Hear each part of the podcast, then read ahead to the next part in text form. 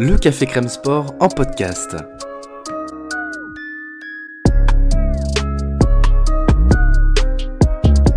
Actualité, analyse, débrief, le CCS, c'est le média qui vous permet de comprendre le sport.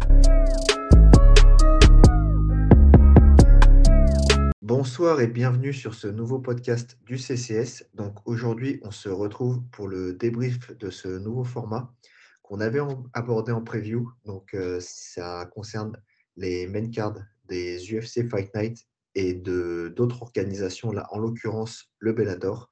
Metro! Yeah, yeah. Drinking dope turned me to a superhero, yeah. Oh! That's it!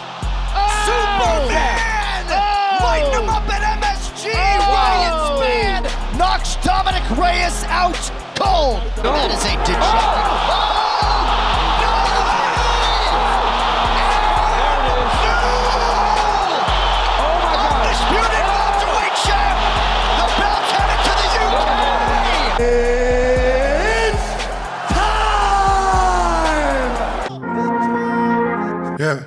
Donc, pour m'accompagner aujourd'hui, je suis avec Marcelo, avec qui j'avais fait la preview. Donc, euh, salut Marcelo.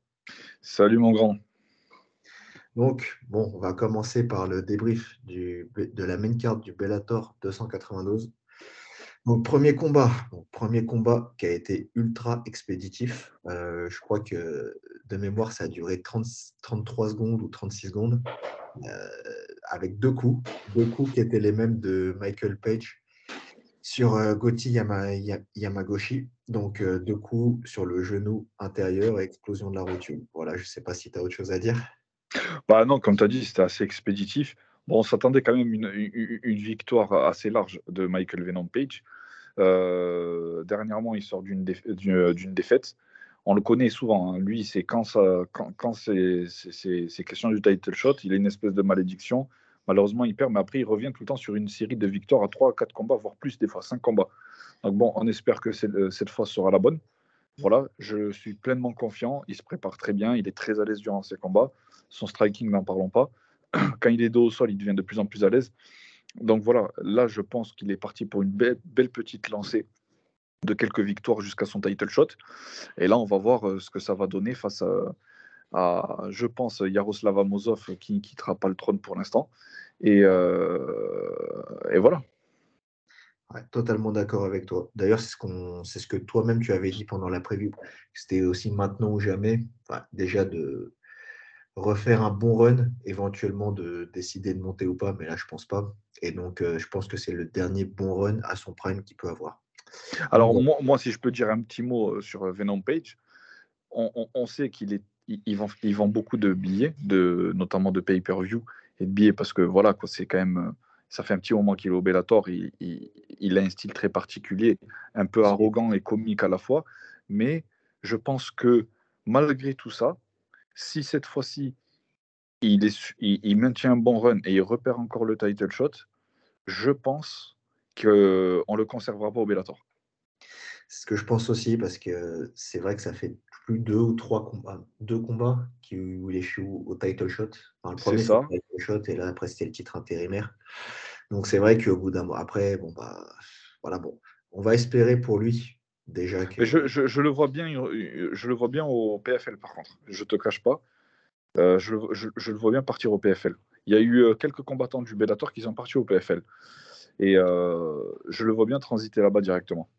Totalement, surtout quand je vois la, le roster en moins de 77, je pense qu'il a totalement sa place, euh, même pour remporter le tournoi. Il me semble que celui qui a remporté le tournoi, c'est qui? C'est Sadi Boussi, le suédois. Je pense qu'il a, il a ce qu'il faut pour euh, rivaliser, voire, euh, voire gagner contre un combattant comme ça, à mon avis. Donc voilà, donc on va passer au deuxième combat. Le deuxième combat qui était, moi que j'attendais beaucoup. Ah, j'avoue que j'ai été j'ai été surpris, enfin, j'ai été même choqué. Euh, un des élèves à Fedor, Valentin Moldavski, qui reprenait un run et là qui a malheureusement perdu de façon très violente contre euh, Linton Vassell. Pourtant, il avait dominé le début du combat. Euh, il avait réussi à imposer sa lutte. Après, Vassell, il a montré un, sol, un grappling et des sorties de position de lutte qui m'ont franchement impressionné. Hein. La vérité, surtout pour un lourd, j'ai trouvé que son, sol et ses sorties de, placement de lutte étaient, étaient impressionnants. Et à un moment donné, sur un échange, sur un contre, un contre au crochet du droit, euh, il, a, il a accueilli Moldovski, euh, il l'a terminé en grande end Enfin, j'ai trouvé c'était c'était magnifique comment il l'a terminé. il l'a commencé dans le dos. De couper, Kim. Je vais dire une chose toute simple. Tu viens de, de, de, de parler d'un élément très important. C'est la surprise qu'il a créée pour ce combat-là. On est d'accord sur ça Oui, totalement. Voilà. Euh, cette surprise, elle est due à quoi? Sa préparation. Et il faut savoir que en MMA, il y a beaucoup de combattants, parfois, qui euh, créent des surprises où tout un public ne s'y attend pas. Le résultat est simple. C'est la préparation au training camp. Ce mec a dû manger une lutte matin, midi, soir. Il a maintenu un très bon gameplay qu'il a justement mis en application durant son combat. Il a créé la surprise. Moldavski était. Justement, c'est ça qui a surpris Moldavski et ce qui l'a mené à la défaite. Clairement. Non, clairement, oui, c'est... je suis là, je suis d'accord avec toi. Puis on a vu son training camp. Le training camp de Vassel était à. Je ne sais plus comment ça s'appelle l'académie de Henri C'est les. Je crois que ça s'appelle maintenant Arnoc 360 ou. Je sais plus. Est-ce que tu as le nom en tête? Non, je... pas du tout. En tout cas, c'est là où s'entraîne euh, s'entraîne Gilbert Burns, s'entraîne. Euh, comment on appelle ça? Il y avait Rachad Evans qui s'entraînait là-bas, il y avait Victor Belfort aussi, il y a, il y a, beaucoup de monde dans cette académie. Il y, a, il y a du sparring. Il y a beaucoup, beaucoup de sparring. Donc, euh, on a vu sa préparation était très bonne. Et comme tu l'as souligné, et du coup, ça, ça a créé la surprise. Ça, ça a créé la surprise agréablement. Donc voilà. Voilà pour ce, combat. Bon, je pense que Vassel, du coup, va très, euh, euh, certainement affronter Ryan Bader enfin, pour le titre. Je crois que là, il a cinq victoires consécutives maintenant, euh, Vassel. il s'était affronté une première fois, lui et Bader. Je crois que c'était en 2017 de mémoire, c'était en moins de 93 kilos. Là, ils vont se retrouver donc presque six ans après, cette fois-ci en poids lourd pour le title shot. Je pense que ça va, ça va être beau. C'est un combat que j'attends avec impatience. moi, je vois Bader gagner quand même. Je ne sais pas quelle étoile est au-dessus de sa tête chez les, chez les poids lourds euh, du Bellator, mais je, ne vois pas le même Ryan Bader qu'il y avait à l'UFC. Pareil. Non, de toute façon, on l'avait abordé euh, beaucoup de fois. C'est vrai que Ryan Bader, depuis qu'il est au, au Bellator, est passé chez les poids lourds. Surtout chez les poids lourds, c'est un tout autre combattant beaucoup plus efficace et performant. Après, je pense qu'il gagnera. Je pense que Vassel peut le, bousculer un peu, mais je pense que Bader gagnera. Mais là, au Bellator, je, pense qu'il y a un combattant du coup qui a intégré le Bellator il n'y a pas longtemps, qui devait intégrer l'UFC, dont on a parlé d'ailleurs toi et moi dans un précédent podcast, qui je pense va prendre le titre. Il s'agit du meilleur poids lourd d'Aguestanais. Je ne sais pas si tu vois de qui je parle. Isaef. Ouais. Clairement. C'est le seul qui peut faire vraiment beaucoup de mal à tous les gens, enfin tous les combattants de la KT, c'est sûr, et même à Ryan Bader. et pour moi, de tous les combattants de la KT, toute organisation confondue d'ailleurs. Ouais, je. Non, enfin non, pas, pas l'UFC, pas John Jones. Ouais, c'est clair que par rapport je pense qu'il est un petit peu juste en termes de en termes d'expérience parce que la taille la taille. Ouais. Ouais la taille. grand. Euh, après je, crois qu'au niveau de la taille ils sont à peu près de la même taille. Après c'est la question d'allonge. D'allonge je pense et même l'allonge l'allonge de Jones elle est exceptionnelle quand même hein. mmh. donc voilà. Euh, du coup on va passer au, au Common Event. Bah, là c'est le tournoi, le tournoi des moins de 70 kg, euh, tournoi où est engagé un certain Mansour Barnaoui. Euh, le Common Event, déjà le Common Event, pour dire la vérité, il m'a, surpris. Déjà, euh, Alexandre Chabili, je trouve, est un réel et c'est un, c'est un vrai problème. je pense que c'est quelqu'un qui va même poser problème aux finalistes de l'autre partie du tableau on voyait le vainqueur de Nurmagomedov contre Barnaoui, vainqueur du tournoi. Bon, j'espère me tromper, mais Chabili, je pense que, enfin, je qu'il y aura, il match en finale. En fait, peu importe qui sera en finale contre lui, il y aura match. Euh, il est sur une série de victoires qui est ultra impressionnante. Hein. Enfin, je ne sais plus, ça fait depuis peut-être 10, entre 10 et 15 combats qu'il est invaincu. Euh, là, contre Mouzaïev, il a, il, a juste, euh, il a juste mis une masterclass pendant deux rounds. Et le troisième round, il le finalise avec un coup ultra létal dans le plexus. combattant très complet, combattant aussi bien bon, aussi bien debout qu'au sol qui, a une gestion de la distance exceptionnelle. Euh, je ne sais pas si tu as vu le combat, mais ce que tu en penses? Ah, C'était euh, bah, clairement, on ne s'attendait pas à déjà autant d'agressivité. Il a très bien géré aussi le centre de l'octogone. Euh, et même on le voyait un peu sur son visage à Musaef, il était un peu déstabilisé. Du coup, il était. J'ai l'impression qu'il n'avait pas le choix à de l'impro parce que ce qu'il avait préparé a été complètement déstabilisé. Du coup, ça faisait gagner en confiance son adversaire, qu'il a réussi à, par la suite à le finaliser, comme tu dis. Hein. Mmh, clairement. Clairement, puis c'est, on voit qu'en plus, c'est, c'est un combattant qui ne baisse pas de régime, qui a une, gestion de la distance, que ce soit en attaque ou en défense, qui est, qui est parfaite, qui a des super combinaisons en anglaise, ou aussi qui a des super combinaisons aussi en, en low kick et en middle. Euh, ouais, je pense qu'il faudra compter sur lui euh, par rapport au, enfin, pour remporter le tournoi. Enfin, en tout cas, moi, c'est mon avis. Bon, euh, je ne suis pas du même avis, malheureusement. il est très fort. C'est un très beau tournoi que, le Bellator nous offre. Il y a de, super bons challengers. il y a un très bon champion, bien sûr. mais j'attends de voir quand même. Parce que sur la suite du tableau, il prend le gagnant entre euh, Eiji Maki et Patrick Frère. Euh, moi, à titre personnel, je pense que c'est euh, Eiji Maki qui va passer. Et Eiji Maki reste un excellent client. Donc, euh, tu vois, ça risque d'être quand même complexe.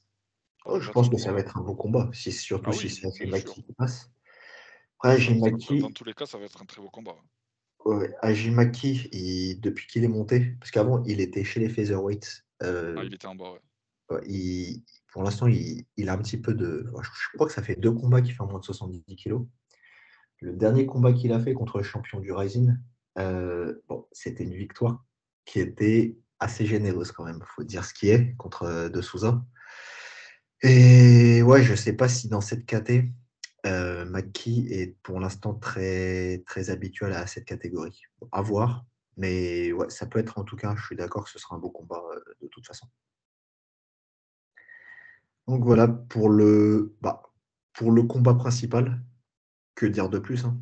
Que dire de plus euh, Norma, Ousmane Nurmagomedov contre euh, Benson, Anderson qui a du coup pris sa retraite après.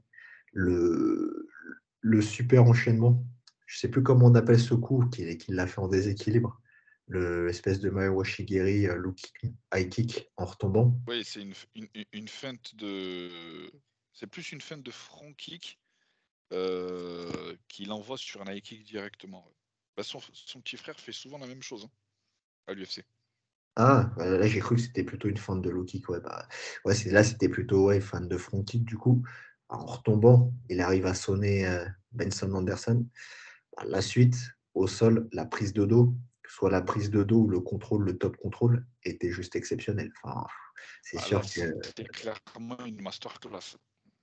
Mmh, Après, comme je le souligne souvent, Kim, il ne faut pas oublier que 85 euh, voire 90% du training camp, ce sont tes sparring.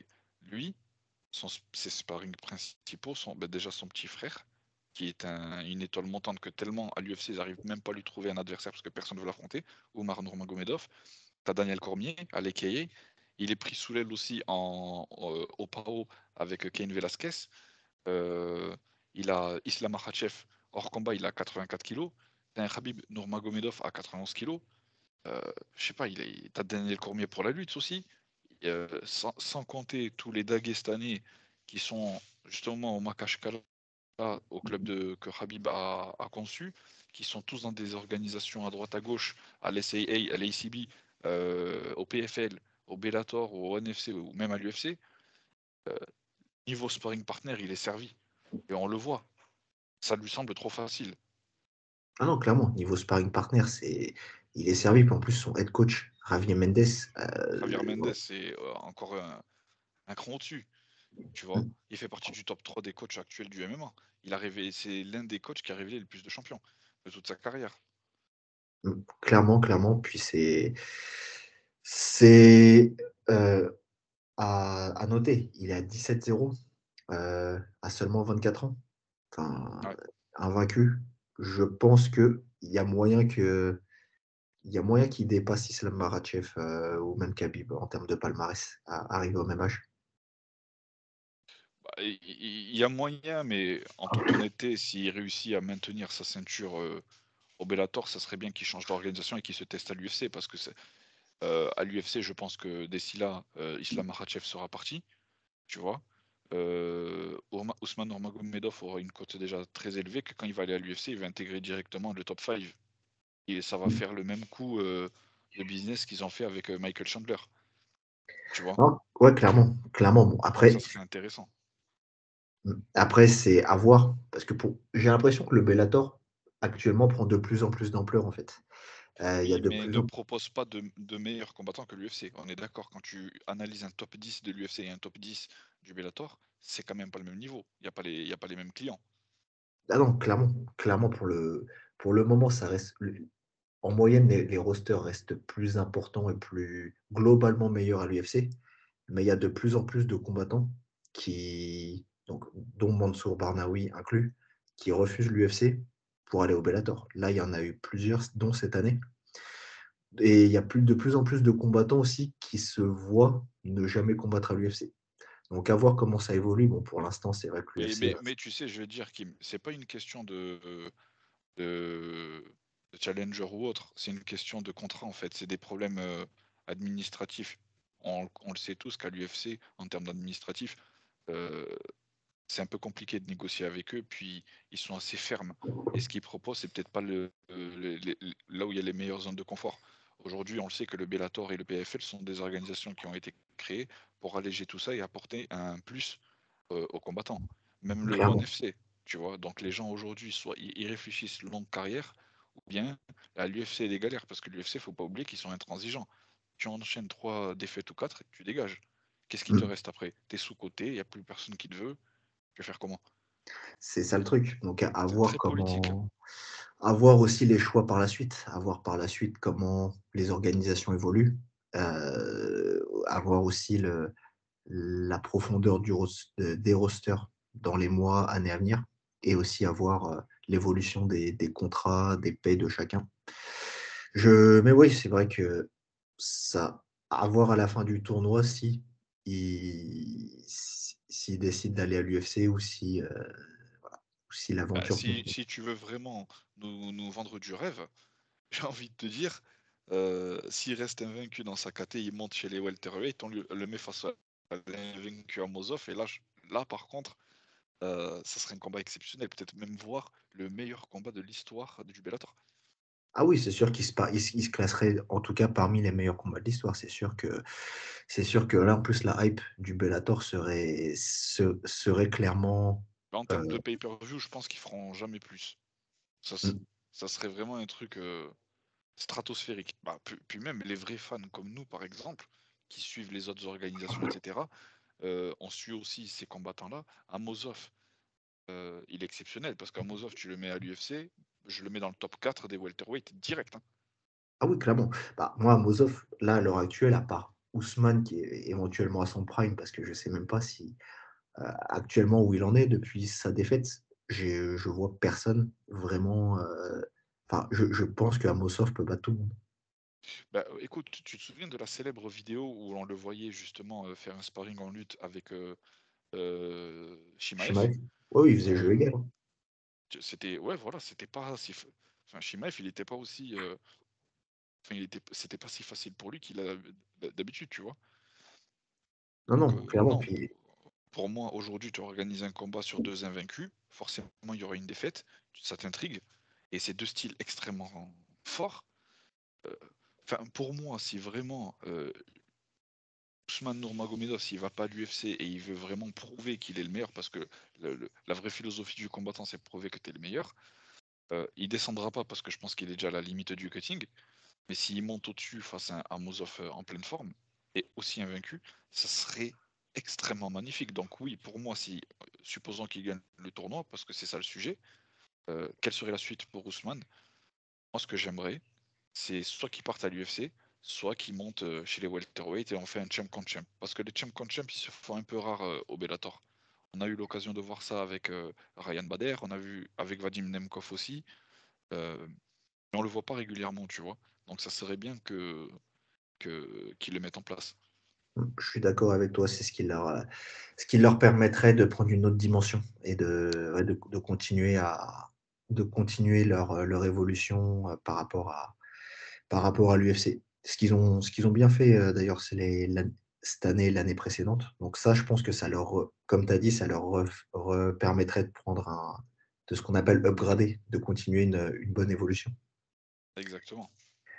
Donc euh, voilà pour le débrief du Bellator 292. Donc on va passer au débrief bah, là, de l'UFC Fight Night qui a eu lieu euh, avant-hier.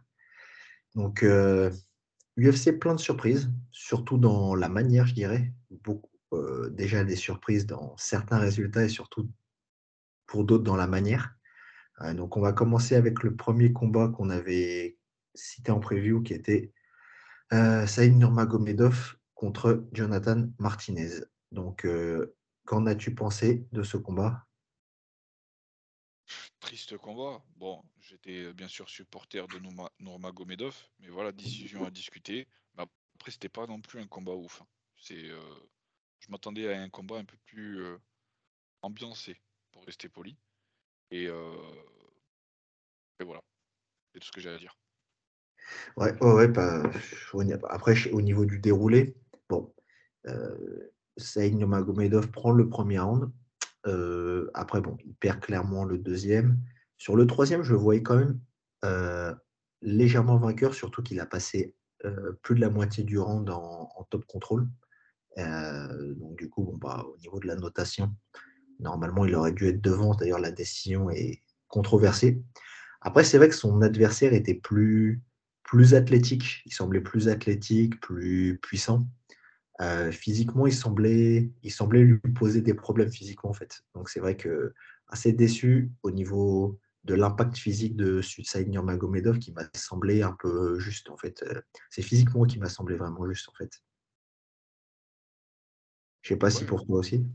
Ouais, enfin, je pense qu'il n'était pas si préparé que ça, tout simplement. C'est aussi peut-être une impression, ouais, peut-être l'impression aussi que sa prépa était Compliqué, ouais, c'est vrai que, alors que son adversaire, oui, semblait avoir euh, prêt et athlétiquement, et euh, athlétiquement affûté, beaucoup plus que Saïd Magomedov en tout cas. Donc, euh, on va enquiller là du coup sur, le, ah, sur ce combat qui était attendu, qui devait normalement être le main event de l'UFC Fight Night d'il y a deux semaines. Donc, Krylov contre Ryan Span ouais, surprise au niveau surtout de comment, enfin, de la rapidité avec laquelle le combat été terminé en fait. Euh, Krylov a été connecté dès les premières secondes, mais j'ai trouvé que il, n'a pas paniqué. Il s'est très vite, euh, il s'est très vite remobilisé. Il a, il a réussi à dérouler son game plan, à prendre le dessus en lutte et en grappling sur euh, Span. Il a, il a réussi à, à prendre des bonnes positions, euh, que ce soit en, demi-garde ou en side control ou dans le dos. Et enfin, j'ai trouvé la finalisation après magnifique, tout en contrôle, tout en, tout en calme. Le triangle, enfin, quand il passe sur le dos, qui retombe lui sur le dos après avoir raté son étranglement pour passer en triangle, j'ai trouvé que c'était vraiment magnifique. Mmh. C'est vrai. Mmh. Donc ouais, je ne sais pas si tu as quelque chose à ajouter sur le, sur le déroulé de ce combat, est-ce que toi, tu vois Krylov peut-être avoir un title shot bientôt Non, non, non, non, non, non, non, non. Euh, Il reste euh, gamekeeper, faut pas oublier. Voilà. Euh, en toute honnêteté, là aujourd'hui, dans sa KT, euh, je pense que le prochain combat qu'on va lui filer, il y a de fortes chances que ce soit Anthony Smith, parce qu'il a aucun adversaire et il est classé au-dessus de lui. Euh, tout dépendra de la suite. Tu sais, chez les light heavyweight, en ce moment, c'est un peu le bordel. D'accord Il y a un champion, il y a un champion intérimaire qu'on n'a pas compris qu'est-ce qu'il fait, qu'est-ce qu'il faisait là. Euh, tu as des gens qui méritent euh, la victoire euh, de la ceinture et on, a donné, on leur a donné un combat égalité alors que même son adversaire lui a dit non, c'est lui qui a gagné. Enfin voilà, c'est un peu le bordel. Je pense qu'on va lui donner soit. je vois bien Anthony Smith. Ils vont quand même continuer de garder sur la réserve Yann Biakovic parce que voilà, ça, reste quand même un bon prétendant. en Calais, pareil. Voilà, moi je, te cache pas, je vois bien. Euh, je pense qu'ils vont essayer de le conserver. Tu sais, c'est le genre de combattant que malgré qu'il enchaîne des victoires, ils vont essayer de le conserver à la limite du top 5, tu vois, pour les futurs arrivants. Ouais, essayer de, de faire en sorte de lui donner des, des combats, des, des match-ups défavorables, c'est ça que tu vas dire? Ouais, voilà, le, ça restera le taulier du top 5, que tu vas affronter euh, quelqu'un du, du top 5, tu passes par moi en gros, tu vois. Oh ouais, euh, je, vois ce que tu veux dire. Je vois ce que tu veux dire parce que d'ailleurs, on l'avait abordé euh, dans la preview. C'est vrai que vu l'état de la KT, bon là, c'était un combat entre, entre guillemets de gatekeeper.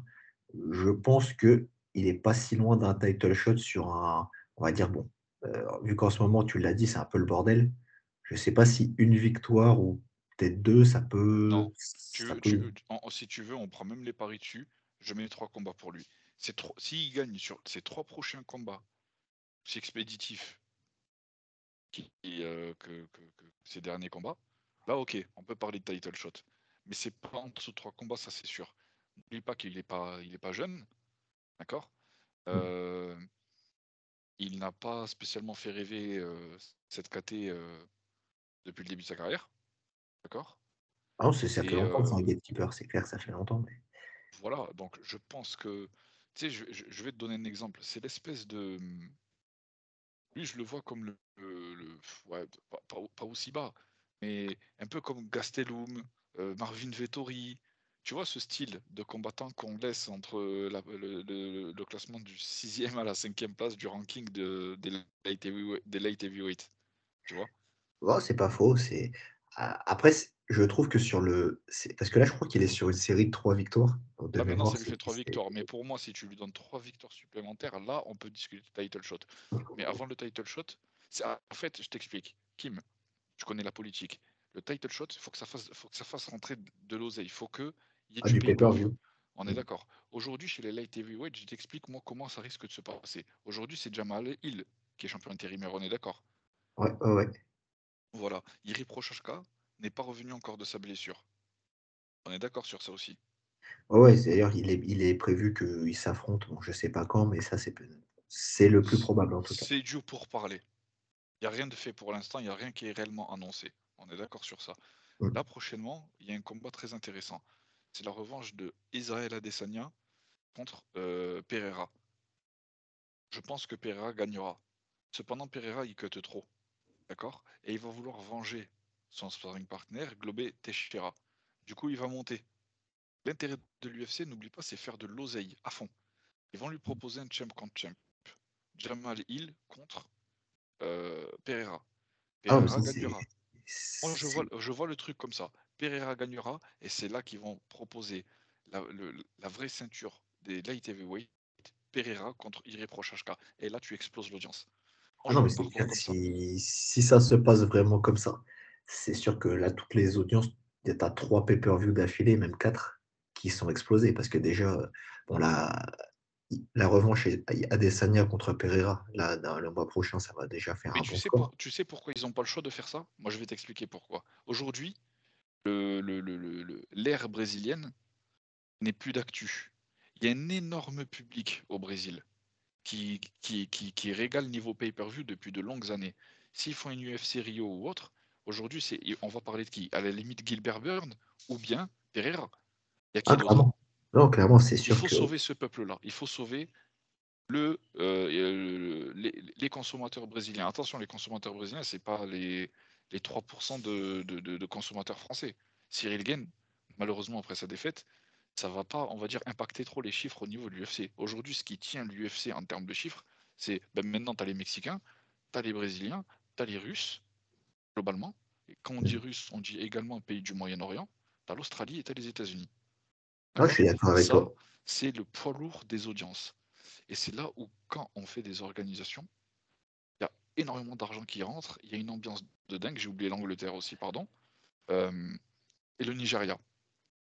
Aujourd'hui, le Brésil, il est sur la sellette, parce qu'il n'y a plus personne qui les représente, hormis Gilbert Byrne, mais qui n'est pas hypé selon il, comme il le mérite, est à Poitin, enfin Pereira, Alex Pereira.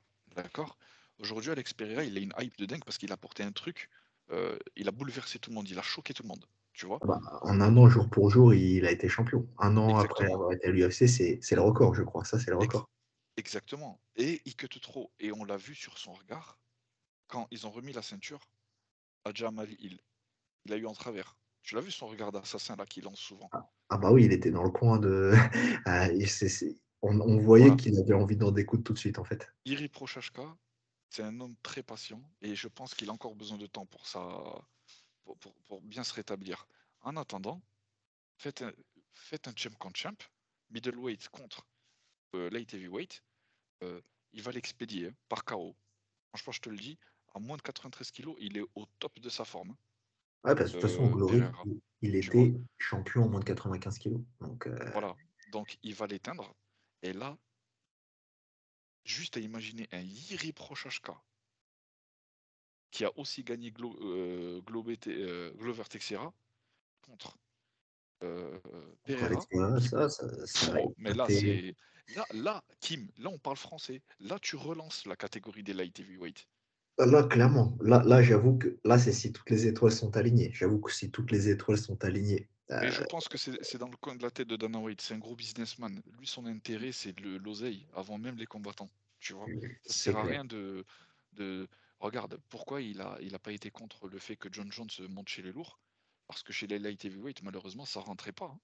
Ah tu, bah, mettais des Thiago Santos, des, des, mecs comme ça. Plus. Là, tu as, vu les chiffres. Euh, malgré que c'est John Jones.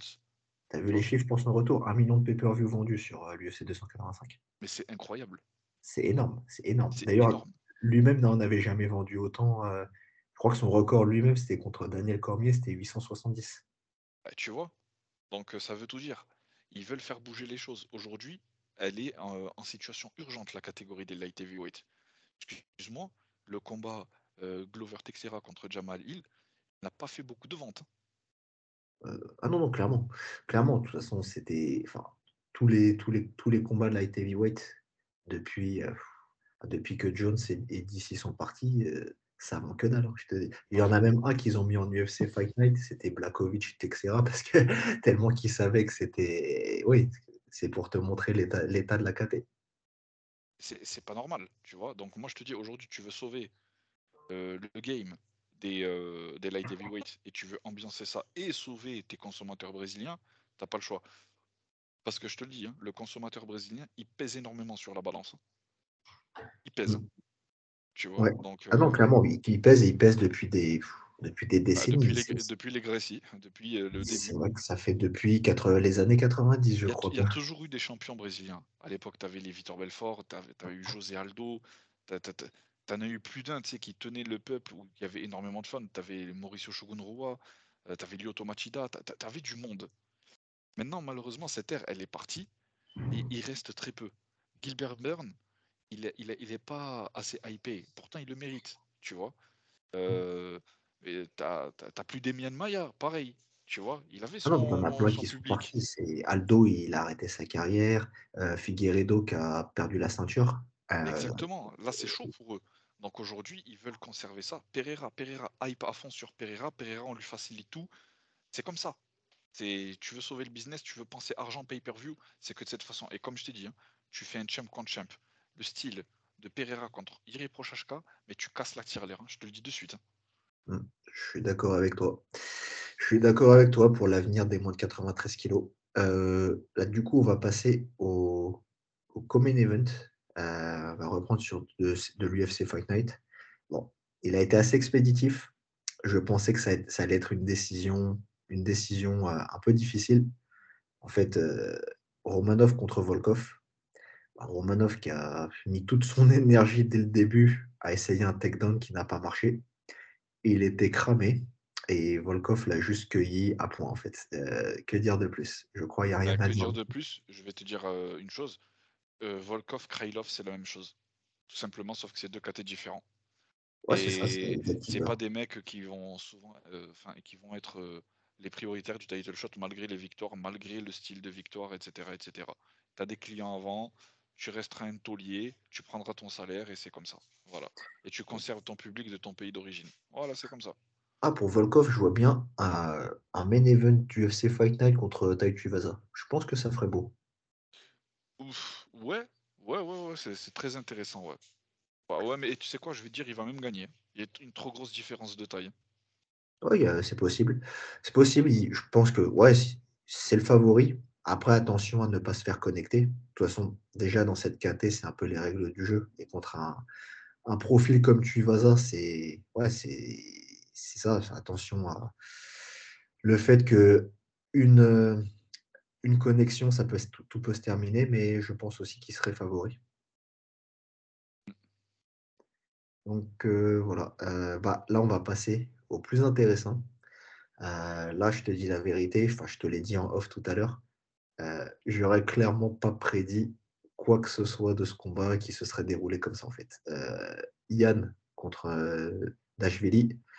Euh, Yann qui est dépassé sur le cardio. Euh, Yann qui est dépassé, euh, enfin, qui, sur les championship rounds euh, se fait, son adversaire qui prend le dessus sur lui, qui lui qui baisse de régime à partir du quatrième round, alors que normalement c'est le contraire, et son adversaire, lui, qui monte de régime. Euh, je crois que c'était quoi? C'était 49 takedowns tentés pour euh, c'est le record, je crois, le record de, de tout l'UFC. Euh, je sais plus, je crois 460 frappes envoyées. C'est, euh, j'ai toujours pas les mots pour te dire la vérité. Je, je suis encore choqué de- du déroulement de ce combat. Je, moi, j'aurais pensé, bah, je- là, j'avoue, hein, que Yann allait gagner, allait même finaliser euh, Dashvili. Et ben, je me suis bien planté, pour te dire la vérité. Ouais, bah, on, on s'est tous plantés, on pensait que ça allait être un assassinat de la part de, de, De Yann, ouais. de, de Yann. Euh, cependant, j'ai envie d'éclaircir un petit truc parce que beaucoup de gens hein, sont venus me dire oui, euh, t'as vu euh, la masterclass, etc. Certes, c'est vrai qu'il a maintenu un rythme incroyable, hein, Valishvili. Maintenant, toi, Kim, qui est vraiment un expert dans l'analyse des combats, d'accord? Mhm. Rassure-moi, tu es d'accord avec moi. Il fait les takedowns, on est d'accord? Oui, oui. t'en comptabilises beaucoup dans les combats, tu marques les points, etc. etc. Mais qu'est-ce qu'il y a après les takedowns? Ah, c'est clair que c'était du, comment on appelle ça C'était stratégique. C'était du contrôle. je, je- je suis d'accord. Mais regarde, là, Henri Cejudo, il a parlé. Mais lui, un Henri Cejudo, un pur produit de la lutte. Tu vas vouloir le lutter, ok, tu vas peut-être placer les takedowns, mais après, il faut finaliser, il faut maintenir les positions, il faut envoyer le grand end faut. Tu vois Euh, Il se relevait souvent quand même, Yann. Ah oui, il a fait que se relever. D'ailleurs, Voilà. Pour moi, euh, quelqu'un qui est hyper bon en takedown comme ça, il maintient aussi le contrôle. Il tente la soumission, il tente le grand impend, il prend le dos. Euh, est très fort, mais pour moi, il faut qu'il revisite un peu sa lutte. C'est bien les takedowns, hein, mais et si tu fais des takedowns juste pour faire des takedowns et marquer le point, euh, je suis désolé, c'est largement anticipable à un gars qui est très bon en lutte. d'ailleurs, je pense qu'il s'est, On peut, on peut lui jouer son, son gameplay.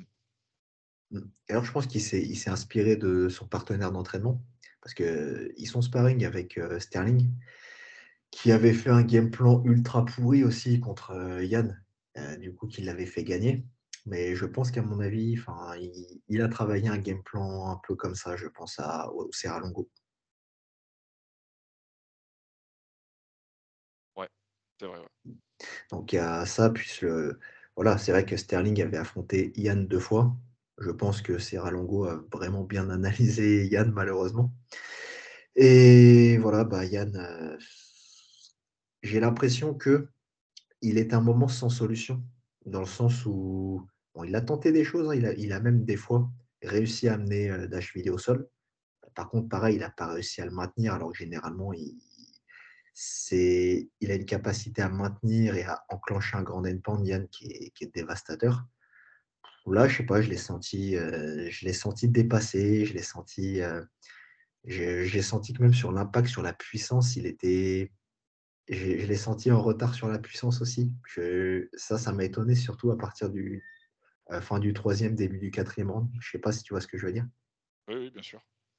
Je sais pas si toi, tu as, as, aussi trouvé Yann un peu sans solution. Bah, ça me fait rappeler le Yann contre le, le match retour avec Sterling. Tu t'y attends pas à ce qui se passe, et ben voilà, grosse perte de, de, confiance en soi, etc. etc. Et, et voilà. Ouais, c'est ça. C'est du coup, ouais, je pense qu'il a dû être. Par contre, je vais te dire un truc, hein, Kim, hein, je te cache pas. Hein. Si, euh, si Yann perd encore une fois, je pense qu'ils vont le sauter de l'UFC. Ah bah. N'oublie pas que c'est un russe, déjà, donc il y a le problème géopolitique. Euh, il a déjà fait part qu'il se plaignait euh, des conditions de l'UFC et qu'il aimerait bien partir. Moi, je pense que on n'est pas à l'abri de. Tu sais, en ce moment, c'est la pluie des removed. Tu vois, il dégage beaucoup de combattants en ce moment. Je pense que si repère encore une dernière fois, ils vont le, ils vont le faire dégager. Bah, clairement. De toute façon, là, il est, il est sur quoi? Il est sur trois défaites consécutives, même si, bon, sa défaite contre O'Malley, elle est très discutable et clairement, c'est considéré comme un vol, mais malheureusement, ça, ça lui fait trois défaites consécutives et je suis d'accord avec toi que en plus, sa, sa nationalité n'aidant pas et le fait qu'il soit plus pas considéré comme bankable, euh, je pense qu'il va que l'UFC va essayer de s'en séparer en tout cas. Et j'ai une question à te poser pour finaliser justement ce podcast. Euh, en cas de en cas de, de, future défaite et de rupture du contrat, tu le vois euh, rebondir où Parce qu'il a quand même un sacré potentiel quand même. Bah, en fait, justement, c'est, je crois qu'il était, était, question peut-être qu'il aille au One FC. Parce que, ah, c'est ce que j'allais dire. C'est le style parfait pour lui. En moins de 61, euh, faut pas oublier qu'il y a euh, il y a Moraes, il y a Demetrius Johnson, puis tu as, un sacré paquet de, de tueurs là-bas. Enfin, j'ai vu, c'est la KT des mondes 61 est quand même très, très, a quand même un très bon niveau, One aussi. C'est vrai. Et ça serait pour moi l'organisation la plus intéressante pour lui. En plus, il s'entraîne au Tiger Muay Thai euh, en Thaïlande. Il y a le double champion de, enfin, du coup, euh, lourd, lourd léger, euh, Malikin. Malikin qui, pour moi, aussi peut être considéré comme, comme peut-être un des meilleurs lourds, enfin, si ce n'est le meilleur. C'est quelqu'un d'ailleurs que j'adorerais voir contre John Jones, Malikin. Ah là, lui, pour le coup, invaincu, qui a jamais perdu un round et qui, a toujours finalisé ses combats avant le deuxième round. Lui, lui, je pense qu'il pourrait être très intéressant. Faut voir, faudra faire un podcast dessus. Et j'ai une autre question à te poser, justement, en parlant de l'UFC. Euh, qu'est-ce que tu penses maintenant de la suite de Dvalishvili comme son sparring partner, euh, son pote euh, et le champion de la KT Comment tu vois les choses évoluer pour lui maintenant? Bah, Là, il y a comme un, un carré qui se forme, dans le sens où, bon, là, on sait que, je crois que c'est au mois de mai, c'est Rudo contre Sterling qui va se faire. Et je pense que là, Dana White, d'ailleurs, il a été très clair, il ne va pas le donner le title, le title shot à Dashvili. Il va faire, je pense, au Malais contre Dashvili. Donc en fait, ils vont faire un carré déjà pour commencer euh, euh, voilà, au Malais Dashvili. Bon. Ce qui est bien pour euh, Dashvili, c'est que vu qu'au Malais, il est bankable, il va, il va toucher un bon chèque. Euh, je, à voir, bon, je pense qu'il va passer, mais on n'est pas à l'abri d'une surprise. Surtout debout au Malais, il a quand même, il a quand même ce qu'il faut dans les mains. Après, à voir aussi ce qui va se passer euh, du côté de Cerudo versus Sterling. Mais je pense que de toute façon, si les deux gagnent, si les deux gagnent, bon, ça c'est l'hypothèse où les deux gagnent, je pense que bah, là, il y aura peut-être une exception. Ils vont sûrement faire un combat ensemble parce que c'est pour le titre. Et là, voilà, ça va faire un drama euh, comme l'UFC aime bien et ça va vendre beaucoup de pay-per-view. Bah écoute, moi, c'est ce que je pense. Ouais, bien sûr, on va voir la suite aussi entre Sterling et Cejudo. moi, je pense qu'il y aura une victoire de Cerudo quand même.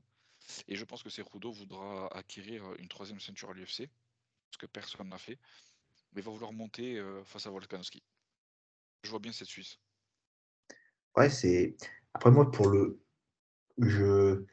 C'est vrai que Sterling, je l'ai trop, trop de fois sous-estimé pour, euh, pour donner un prono comme ça. Je, je vois bien un combat très, très disputé, pour te dire la vérité. Je pense que ça va être très serré entre Sterling et Cerudo. Oui, c'est la décision. Ouais, mais je, je, j'ai tendance à changer d'avis euh, d'un jour sur l'autre. En fait, j'ai du mal encore à voir un vainqueur clair se dessiner. Après, j'aimerais bien que ce soit Cerudo. Parce que bon, Sterling, bon, j'apprécie pas trop, surtout, surtout sa personnalité, je, elle est ce qu'elle est, j'apprécie pas trop. Mais c'est un combattant que j'ai, l'ai sous-estimé trop de fois pour refaire cette erreur encore. Je vois. en plus, c'est un combattant qui est. faut pas oublier qu'au sol, au sol, je pense qu'en grappling, dans la KT, c'est le meilleur de la KT en grappling. Puis en plus, c'est un combattant qui est très stratégique et très malin, dans le sens où il va toujours où tu l'attends pas. C'est vrai. C'est vrai. Mm. Donc voilà. Voilà pour la suite euh, de l'UFC, euh, de cette KT. Bon, bah voilà, je crois qu'on en a fini. Eh bien, au plaisir d'avoir fait euh, cet échange avec toi, Kim, une fois de plus. N'hésitez pas à nous écouter, partager, commenter aussi si vous êtes d'accord ou pas d'accord avec nous, essayer de créer du débat. Kim est quelqu'un qui, avec qui je fais des podcasts maintenant depuis un petit moment. il a une, une, vraie analyse d'œil de lynx. C'est un mmh ancien, il regarde le MMA depuis l'époque du, du, Pride, les premiers Pride numérotés. Donc, n'hésitez pas à, partager vos avis et, voilà. Yes, et bah, je vous souhaite à tous une bonne soirée. Puis bah, on se retrouve dans le prochain podcast, la prochaine preview euh, avec Marcelo. Allez, bonne soirée à tous. Bonne soirée. Merci à tous d'avoir été jusqu'au bout du podcast. Encore une fois, si ça vous a plu, n'hésitez pas à mettre une bonne note sur les plateformes, ça améliore notre visibilité. Encore merci et à très vite.